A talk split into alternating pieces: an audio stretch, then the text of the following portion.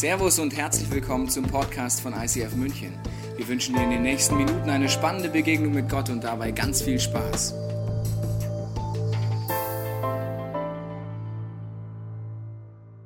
Einen wunderschönen guten Morgen hier im Neuraum oder auch am Podcast zu Hause. Heute Morgen bist du wahrscheinlich hier oder hast den Podcast eingeschaltet, weil du erwartest, dass jetzt ein Gottesdienst passiert, eine Predigt kommt. Herzlichen Glückwunsch, du bist auf jeden Fall richtig und äh, außerdem ist heute noch dieser spezielle Tag, den man Pfingsten nennt. Es ist Pfingstsonntag. Und was an Pfingsten passiert vor ungefähr 2000 Jahren und ein bisschen mehr, ist, dass die Partygäste, die sich damals versammelt haben, so ähnlich wie wir heute hier im Neuraum, ziemlich verblüfft waren von dem, was da so vor sich ging. Und wenn ich heute die Bibel lese oder an irgendeinem anderen Tag außerhalb von Pfingsten auch nochmal drüber nachdenke, was da so in dieser Apostelgeschichte steht, im zweiten Teil der Bibel, geht es mir ehrlich gesagt genau wie den Partygästen. Ich denke mir, hä, was ist das, wie, was, wo? Ich bin auch ziemlich verblüfft, denn da steht, Sie alle wurden vom Heiligen Geist erfüllt. Heiliger Geist? Wer ist das? Wie kann ich den erleben? Brauche ich den überhaupt? Weil bei Erfüllung denke ich ehrlich gesagt nicht als erstes an den Heiligen Geist, sondern ich denke an etwas komplett anderes und es hat mit einem Videospiel zu tun, das sich da Pac-Man nennt. Ich denke nämlich an das, was ich catchen kann, genau wie Pac-Man, an meine Begierden, Ansprüche, Wünsche, Erwartungen, Vorstellungen, fange ich an, darüber nachzudenken, wie man das erfüllen kann und wie das zu meiner einfach Wohlbefindlichkeit beitragen kann, wenn ich all diese Dinge bekomme. Und Pac-Man ist ja dieses äh, Videospiel aus den 80ern. Vielleicht bist du eine Generation danach und kennst es nicht. Lass dir gesagt sein, wirklich kultig. Also diese kleine gelbe Kugel rennt da durch so ein Labyrinth und muss die ganze Zeit Kugeln oder so Punkte catchen und wird dabei von Monstern verfolgt, also hochdramatisch. Und genauso wie dieser Pac-Man denke ich mir, ja, richtig, ich habe auch ganz viele Punkte in meinem Leben, die will ich auch catchen. Zum Beispiel eine Idee ist, dass ich die ganz klare Vorstellung habe, wie meine Freunde sein sollen. Meine Freunde sollen mich verstehen, Zeit für mich haben, ähnliche Hobbys haben wie ich oder auch gerade nicht, damit es interessanter wird und so weiter. Und außerdem habe ich auch noch die Erwartung an meine Freunde, dass sie, wenn ich sie zum Beispiel zur Geburtstagsparty einlade, auch alle kommen. Oder ich habe ähm, einen anderen Punkt, den ich auch ziemlich spannend finde, und zwar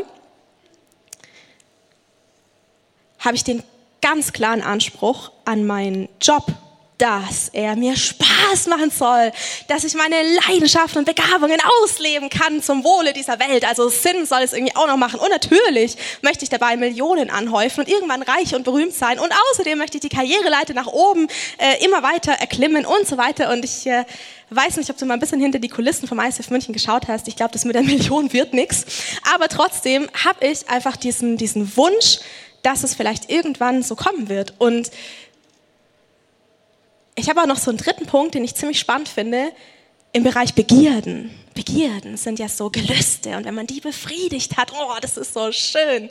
Ob das im Bett ist, ich finde, da macht es echt viel Spaß. Oder ob das in den Riemarkaden ist, da macht es auch viel Spaß. Oder vielleicht für alle Männer im Apple Store, wenn da das neue MacBook Pro Dingsbums irgendwas rauskommt. Egal, ich glaube, es gibt einfach Dinge, wenn ich die bekomme, und dann wird es tief in mir drin irgendwie so eine Befriedigung freigesetzt. Hey, dann ist das doch einfach schön.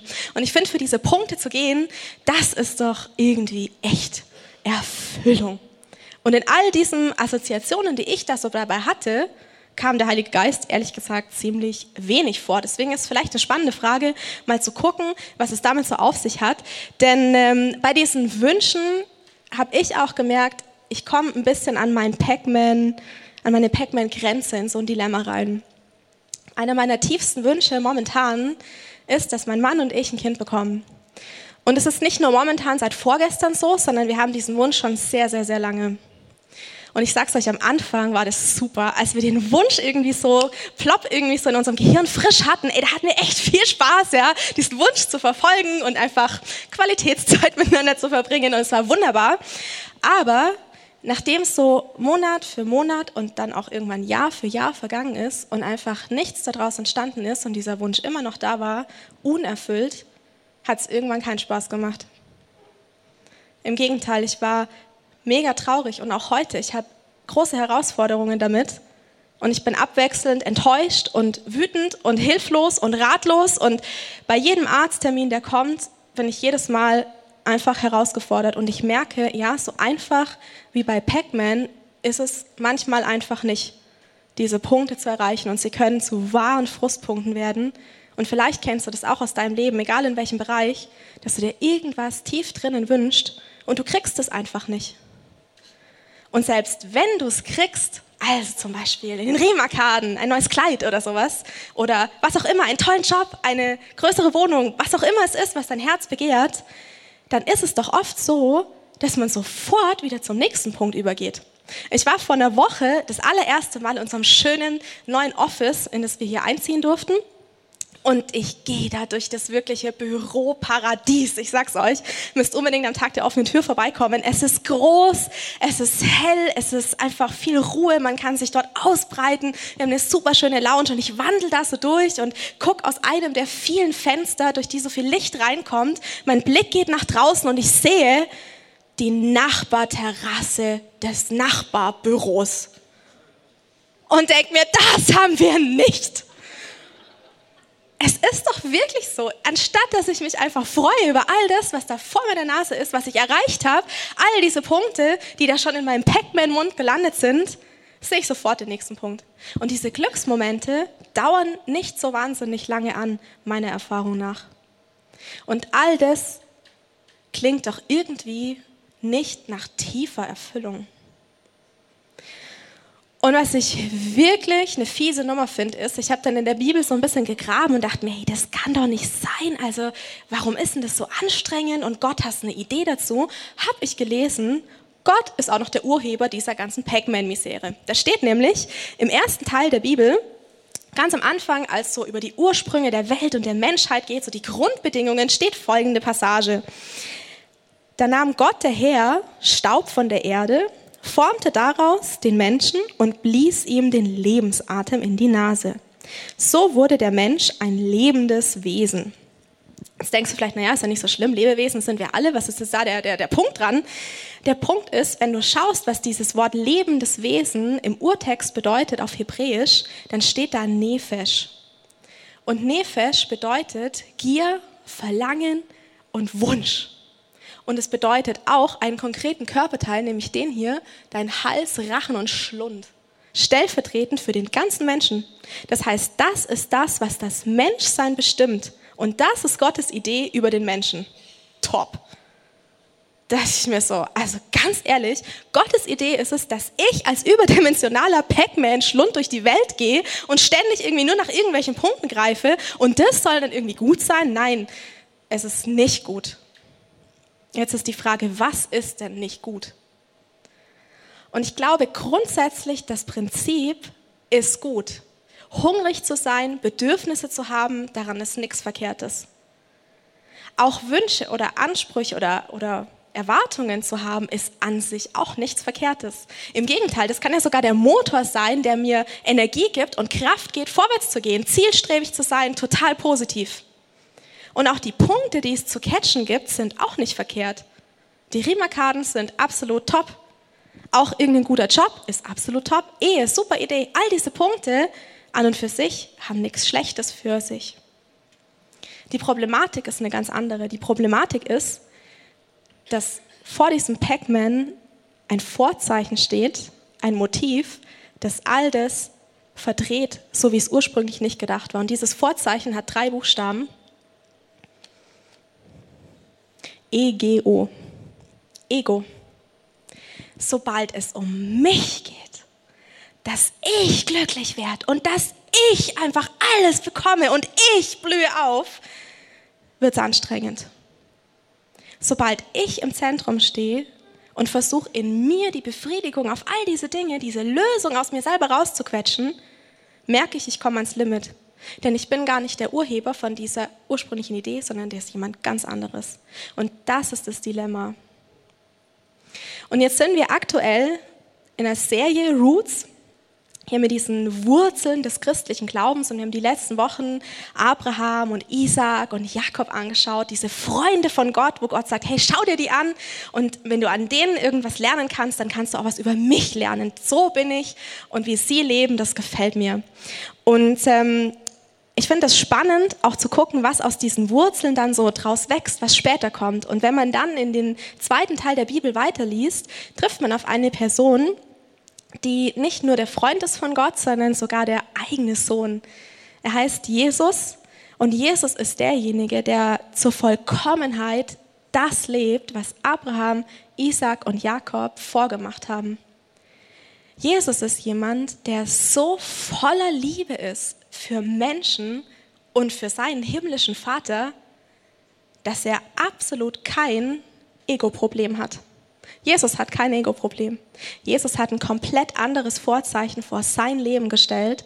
Und das ist auch die Lösung von diesem Pac-Man-Dilemma. Er sagt, mein Lebensmittelpunkt bin nicht ich selber, sondern es ist Gott. Gott ist das Vorzeichen, unter das ich mein Leben stelle.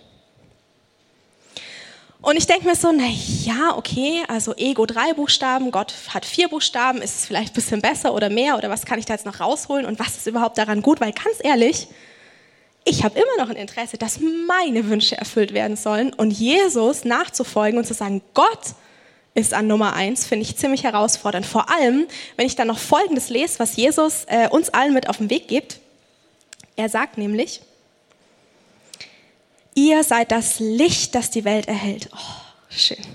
Eine Stadt, die hoch auf dem Berg liegt, kann nicht verborgen bleiben. Man zündet ja auch keine Öllampe an und stellt sie unter einen Eimer. Im Gegenteil, man stellt sie so auf, dass sie allen im Haus Licht gibt. Und genau so soll euer Licht vor allen Menschen leuchten. Oh, was für eine fabelhafte Bibelstelle bis dahin. Denn jetzt kommt der Haken.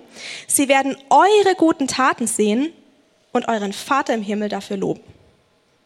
Top. Also ich reiß mir den Allerwertesten auf und die Lorbeeren heimst jemand anderes ein.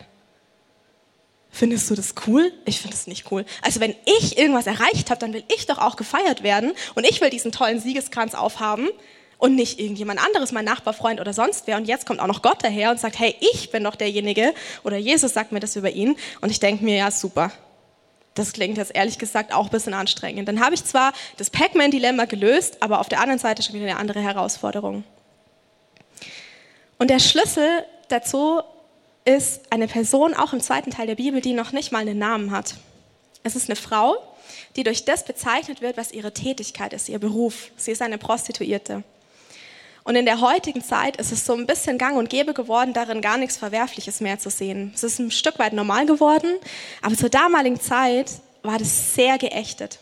Es ist ungefähr so, wie man heute vielleicht über jemanden denkt, der auf der Straße lebt als Penner oder der ein Schwerverbrechen begangen hat oder was auch immer. Und plötzlich stell dir vor, kommt so eine Person zu dir in dein Haus, wo du aber gerade mit etwas beschäftigt bist, nämlich einem absoluten Festbankett. Du hast all deine Freunde eingeladen, deine Geschäftspartner, du willst einfach was gelten, du hast dich schön rausgeputzt und plötzlich kommt da so eine Person rein und sprengt das Programm. Und genau so geht es dem Simon. Simon ist äh, ein sehr angesehener äh, Zeitgenosse von Jesus. Er ist Pharisäer, das heißt, er ist ein gelehrter, studierter Mensch, sehr nobel und hat so ein großes Festessen arrangiert für Jesus. Und dann sind sie da gerade so am Spachteln und plötzlich kommt diese Prostituierte rein. Und was die Prostituierte macht, ist absolut ungewöhnlich. Sie kommt, schmeißt sich zu Füßen von Jesus und fängt an, bitterlich zu weinen so viele Tränen, dass die ganzen Füße von Jesus nass werden. Und sie nimmt ihre Haare, wahrscheinlich sind sie ein bisschen länger als meine, und trocknet mit diesen Haaren die Füße von Jesus ganz liebevoll ab.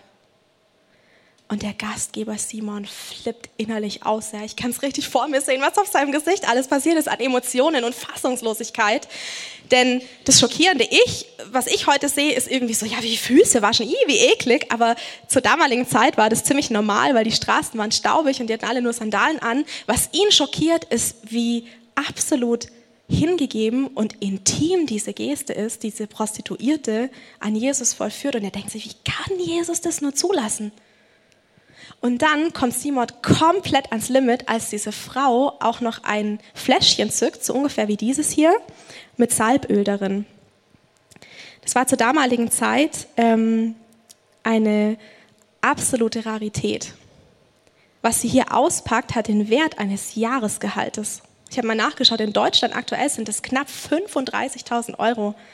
Das lag daran, dass dieses Öl von weit her transportiert wurde und sie bringt es mit, nimmt dieses Fläschchen, öffnet es und kippt es über die Füße von Jesus. Und Simon platzt innerlich. Und Jesus kann diese ganzen Gedanken irgendwie so von seinem Gesicht ablesen und sagt ihm relativ deutlich ins Gesicht, sieh diese Frau, Simon, ich kam in dein Haus und du hast mir kein Wasser für meine Füße gegeben, was doch sonst selbstverständlich ist, aber sie hat meine Füße mit ihren Tränen gewaschen und ihrem Haar getrocknet. Du hast mich nicht mit einem Kuss begrüßt, aber seit ich hier bin, hat diese Frau immer wieder meine Füße geküsst. Du hast meine Stirn nicht mit Öl gesalbt, während sie dieses kostbare Öl sogar über meine Füße gegossen hat. Bam! In your face, Simon. Was Jesus macht, ist nicht so gentlemanlike. Er hält ihm ziemlich deutlich den Spiegel vor und sagt, schau mal rein. Was hast du getan und was hast du auch nicht getan? Was sind deine Motive? Was ist dein Vorzeichen? Und schau diese Frau an und das, was sie mitbringt, durch das, was sie tut, ist wesentlich mehr dieses Vorzeichen, das mir gefällt. Was diese Frau macht, diese Prostituierte, ist total ungewöhnlich. Zur damaligen Zeit kam jeder zu Jesus und wollte irgendwas. So, hey, hast du hier noch eine Predigt und hier noch einen Input? Kannst du hier noch beten? Und hey, übrigens, der ist noch krank, der sollte noch geheilt werden und dieses und jenes und so weiter. Und diese Frau ist die einzige, die kommt, um zu geben. Die das Wertvollste mitbringt, was sie aufbringen kann, was sie hart erarbeitet hat, durch einen Beruf, der damals nicht ehrbar war und der sicher nicht leicht auszuführen ist. Und sie kommt, um es einfach Jesus zu bringen. Weil sie, glaube ich, tief in ihrem Inneren verstanden hat, mit wem sie es da zu tun hat. Nicht nur irgendein Freund von Gott, sondern der Sohn Gottes, der die Kraft hat, ihr Leben zu verändern. Und deswegen kommt sie und pflegt einfach Beziehung mit Jesus und sagt, hey, I'm here to serve. Ich bin da, um dir was Gutes zu tun. Und das Spannende ist, dass ich mich so ein bisschen mit dem Simon identifizieren kann. Ich fühle mich auch ein bisschen ertappt, weil oft geht es mir so und vielleicht geht es dir heute auch so, gehe ich so in Gottesdienst und denke mir, wow, heute muss der Worship mich flashen und die Predigt muss gut sein und ich muss Gott erleben, damit ich die Woche irgendwie in Angriff nehmen kann und da muss doch irgendwie Gott irgendwas tun. Das ist oft meine Erwartungshaltung und dann stehe ich im Worship so da und denke mir, hm, ja, wann kommt da jetzt der Gott? Und ganz ehrlich, es heißt Gottesdienst. Ich bin da, um Gott zu dienen und es heißt nicht für Gott Juledienst. So Gott, du bist jetzt hier, um mir zu dienen, sondern es heißt Gottesdienst. Und ich brauche nicht meine Erwartungen im Gepäck haben, sondern vielleicht eher die Erwartung mal mitbringen, zu sagen, ja, ich bin hier einfach Gott, um dir zu begegnen, um da zu sein für dich und für das, was du dir wünschst. Und das ist eigentlich so wie ein Grund, warum wir jetzt in unserem neuen Office einen Gebetsraum eingerichtet haben. Hey, viele Leute, die so die Münchner Immobilienpreise ein bisschen kennen, sagen, hey, spinnt ihr eigentlich? Ich meine, wie kann man einen ganzen Raum, wo fast nichts drinsteht, einfach nur dazu zu verwenden, dass man da drin beten kann? Beten kann man doch überall. Äh, ob das jetzt irgendwie auf der Straße ist oder in einem anderen Raum von dem Büro oder was auch immer. Wozu dieser Gebetsraum? Und das ist exakt der Grund. Weil wir die absolute Überzeugung haben, dass Gott es wert ist, dass wir einen Ort für ihn kreieren, wo er angebetet werden kann. Und das ist uns auch bei den Münchner Immobilienpreisen dieser Raum definitiv wert. Und Jesus sagt dann zu Simon noch weiter, ich sage dir, ihre größte Schuld ist ihr vergeben und darum hat sie mir so viel Liebe gezeigt. Wem aber wenig vergeben wird, der liebt auch wenig. Und ich finde, hier steckt nochmal echt ein ganz, ganz tiefer Schlüssel drin, warum diese Prostituierte kommt mit ihrem Salböl und warum es ihr das wirklich wert ist, das zu Jesus zu bringen. weil sie in dem Herzen verändert worden ist, weil sie gemerkt hat, ihr Leben verändert sich durch diesen Jesus und sie hat eine tiefe Dankbarkeit. Sie hat Vergebung und Veränderung erfahren und sie weiß, ich habe meinen Wert zurückbekommen in Jesus und deswegen gebe ich ihm auch meinen Wert, alles, was ich geben kann. Und diese Dankbarkeit, finde ich, ist was, was man so im Alltag, wie soll ich sagen, manchmal ein ganz klitzekleines bisschen vergessen kann. Zum Beispiel äh, bei einem Witz, den ich urlängst äh, gelesen habe. Und ich kann mir immer nur einen Witz merken und ich habe auch noch nie einen auf der Bühne erzählt. Deswegen freue dich jetzt auf den ersten Witz und den einzigen, den Jule Pflug aktuell drauf hat. Und zwar ein Beamter sitzt in seinem Büro und plötzlich kommt eine Fee herein und sagt, hey, drei Wünsche frei, der Klassiker, welche möchtest du? Erster Wunsch, boah, jetzt auf den Seychellen, am Strand, unter Palmen. Und bling, sitzt der am Strand von den Seychellen. Denkt er sich, wow, ziemlich heiß jetzt hier so die Sonne. Jetzt noch so ein fruchtiger Cocktail. Und pling, hat er den Cocktail, fängt an, ihn zu schlürfen. Und denkt so als nächstes, oh, und jetzt, wenn es immer so weitergehen könnte. Nie wieder Stress, keine Arbeit mehr. Und pling, sitzt er wieder in seinem Büro. Tief. Also ich habe auch erstmal sehr gelacht, aber da steckt wirklich eine Tragik dahinter. Weil wie oft gehe ich durch meinen Alltag und verpasse all die Dinge, die eigentlich großartig sind. Und ich habe mir jetzt angewöhnt, mit meinem Mann zusammen ein neues Einschlafritual auszuprobieren. Und zwar, bevor wir einschlafen, ähm, muss jeder von uns beiden drei Dinge sagen, die er am heutigen Tag so richtig wunderbar fand und für die er richtig dankbar ist. Und es sind dann oft solche grundlegenden Dinge, die man eben oft übersieht. Zum Beispiel, dass wir eine wunderschöne Wohnung haben, in der wir jederzeit Gäste willkommen heißen können, dass wir eine Ehe haben, die echt aufblüht, dass wir tolle Freundschaften haben, diese Kirche, in die wir gehen dürfen und all diese Sachen. Und viel häufiger sind es aber Dinge, die wirklich klein sind.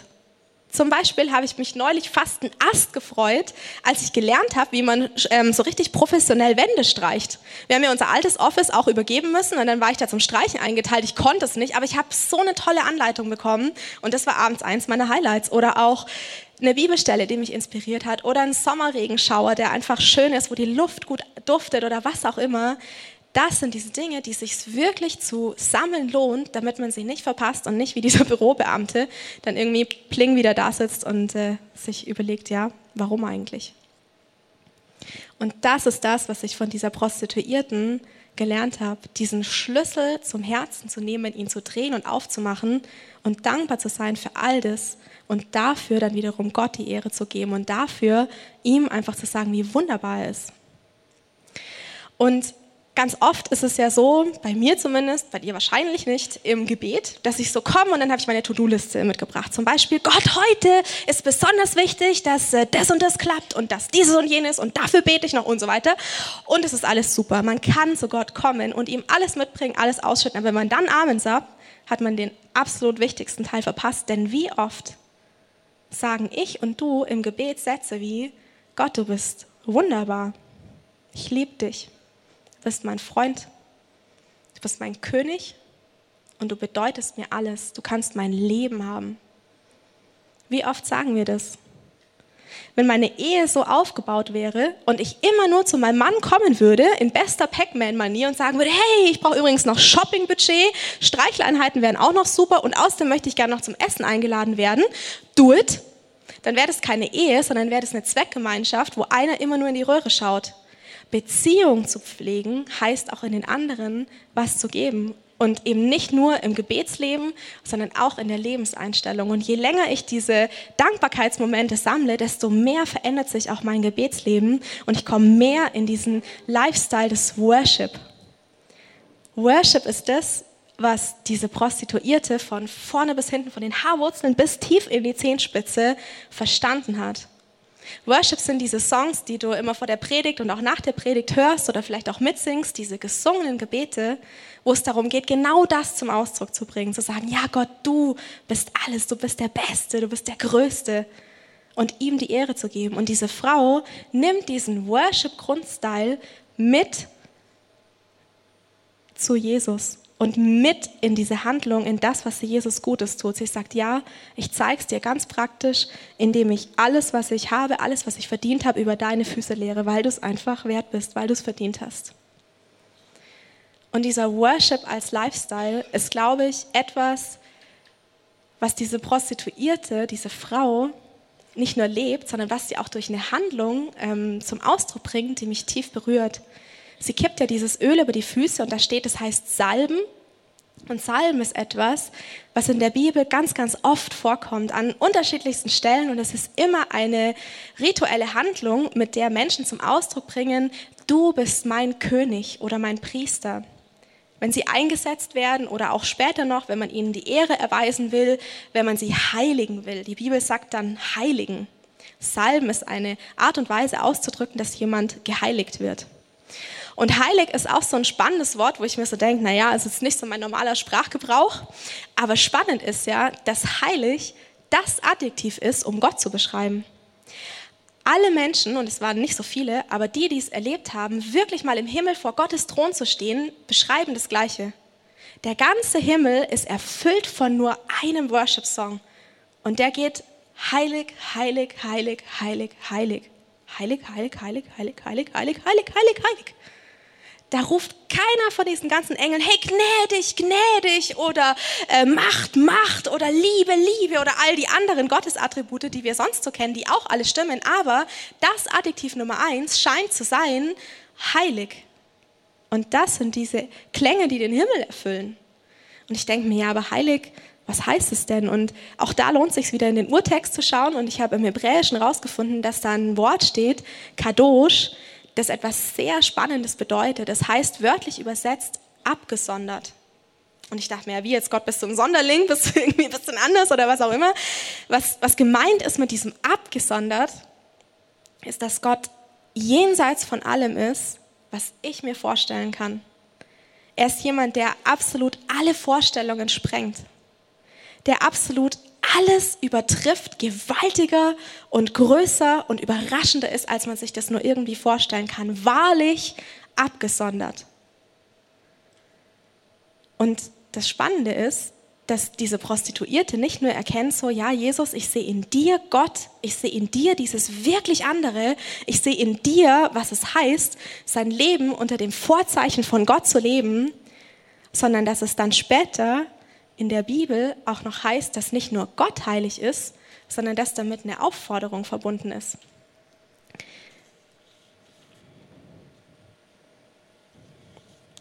Steht im dritten Buch Mose, da steht, ihr sollt heilig sein, denn ich, der Herr, euer Gott, bin heilig.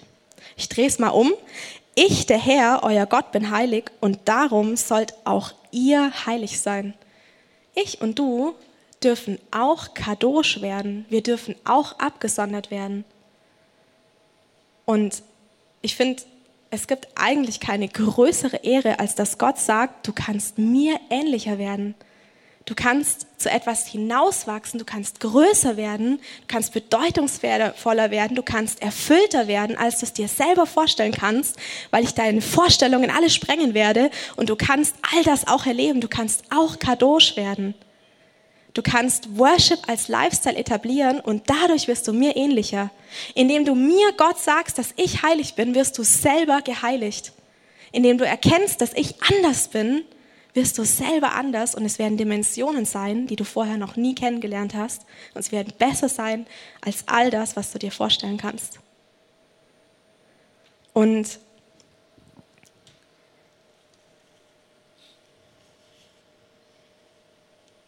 das sind manchmal so Momente, wo ich mir denke, ja, es braucht auch ein bisschen, bis man dann erkennt, dass es wirklich besser ist, dass es wirklich was Heiliges ist, was man gerade erlebt.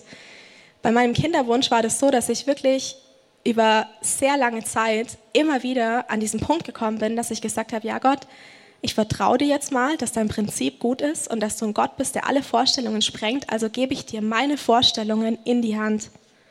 Ich habe immer wieder Dinge losgelassen. Das war ein Gespräch mit meinem Mann in meiner Small Group, mit Freunden. Es war bei jedem Arzttermin, wo ich vorher gebetet habe. Das war bei jedem bei jeder Wartezeit, die ich nicht füllen konnte, wo ich dachte, ich halte es nicht mehr aus, habe ich immer wieder die Hände hingehalten und habe gesagt, Gott, ich gebe es dir hin.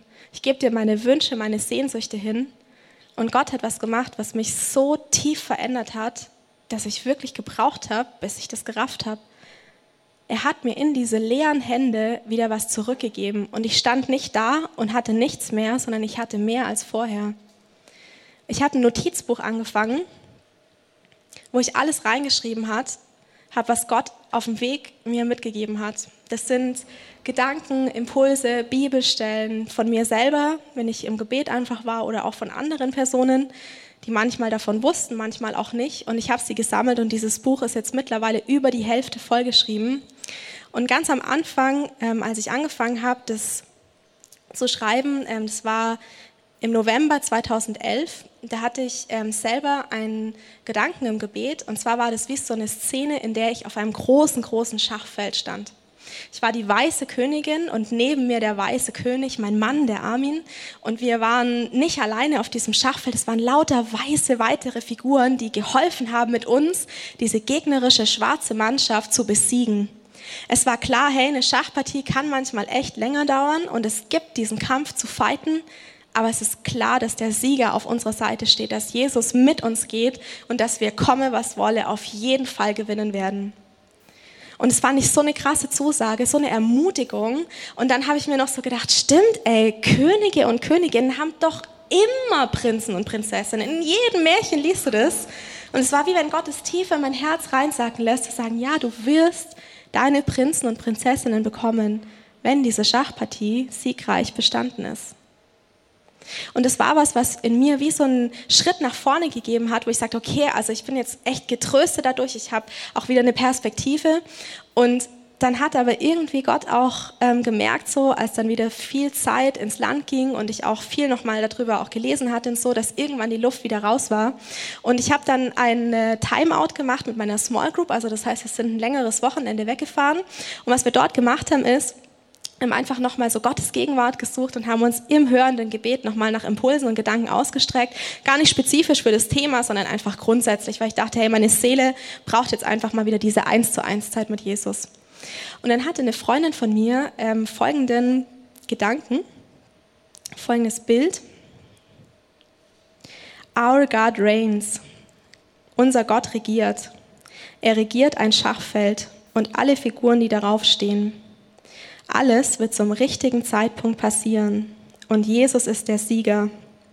Alles ist von langer Hand geplant. Und dann noch ein Bibelvers, der steht in Psalm 37, Vers 4. Habe deine Lust am Herrn, er wird dir geben, was dein Herz sich wünscht. Diese Freundin wusste nichts von meinem eigenen Schachbrettbild. Diese Freundin wusste nicht, dass das gerade meine dringendste Not ist.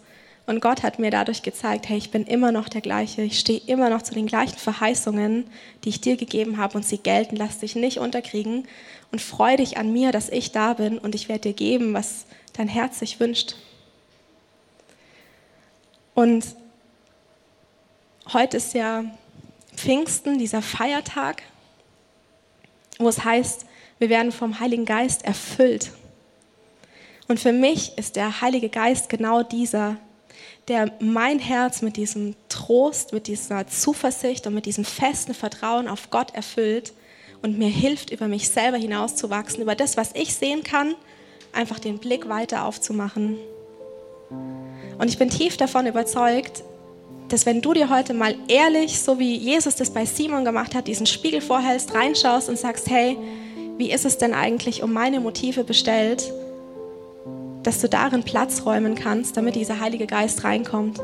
Manchmal ist ja so das Leben so vollgepackt mit Dingen oder die Lebenswohnung so vollgestellt mit Sachen, die Erwartungen oder Wünsche oder Begierden sind, dass man gar keinen Platz hat, weil man so beschäftigt ist, einfach immer wieder den Mund auf und zu zu machen und wieder nach Dingen sich auszustrecken, dass man irgendwie gar nicht merkt, dass da vielleicht gar kein Raum ist. Und deswegen ist jetzt eigentlich so deine Zeit, wo du dir überlegen kannst, wo muss ich vielleicht Platz schaffen?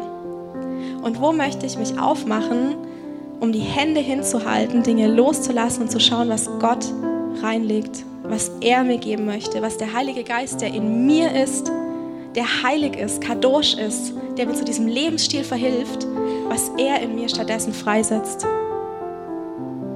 Und du hast jetzt verschiedene Möglichkeiten, die kommenden zwei Songs für dich zu nutzen, dein persönliches Pfingsten zu feiern.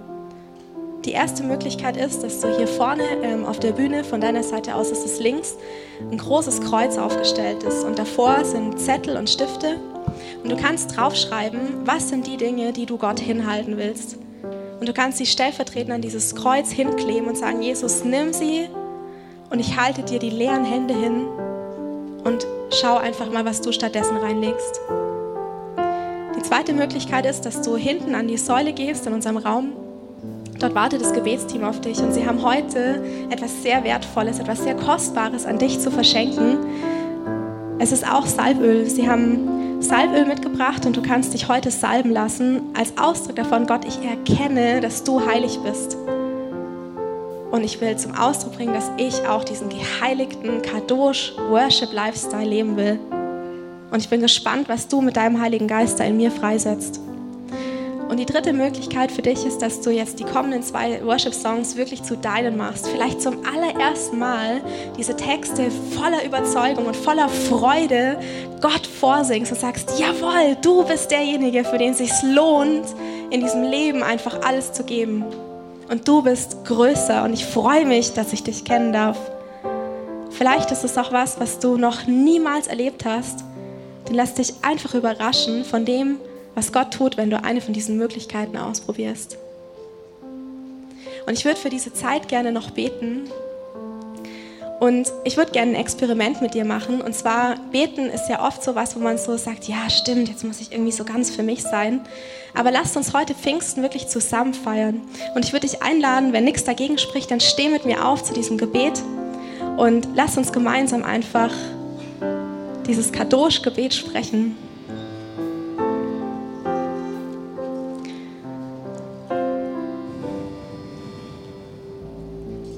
Gott, ich danke dir von wirklich ganzem und reinstem Herzen, dass du jemand bist, der mein Denken immer wieder sprengt und mir immer wieder zeigt, ich bin größer und wunderbarer, als du es dir je vorstellen hättest können. Und dieses, diese Größe, diese, diese Wunder, die können auch in meinem Leben ganz aktiv passieren. Und ich bete dafür, dass dein Heiliger Geist jetzt hier diesen Raum erfüllt, dass jeder, der das möchte, sich nach ihm ausstrecken kann, die Hände aufhalten kann, zu sagen, Gott, was legst du rein? Heiliger Geist, was möchtest du in mir erleben und freisetzen? Und ich segne jetzt diese zwei gesungenen Gebete, diese Zeit als eine Zeit der persönlichen Begegnung mit Gott wo eigene Dinge beseitigt werden können, wir wirklich ausmisten können in unseren Lebenswohnungen und Platz geschaffen wird, Jesus, dass du reinkommen kannst mit deinem Geist, das mit deinem Vorzeichen, das da Gott heißt. Und mein Ego sich langsam aus der Tür verabschieden kann, einfach weil es noch viel mehr Spaß macht, mit dir unterwegs zu sein. Und ich segne jeden hier mit dieser tiefen Erfüllung und mit dem Mut, sich genau danach auszustrecken und sich mit nichts weniger zufrieden zu geben.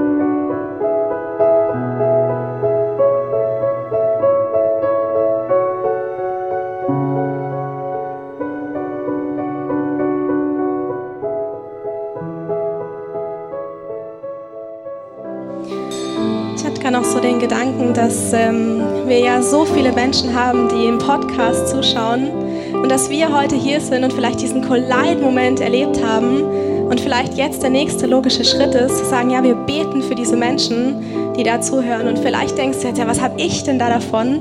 Deswegen lade ich dich ein, zum ersten Mal vielleicht auszuprobieren, zu schauen, was habe ich denn zu geben und kling dich doch mal in dieses Gebet für diese Menschen ein.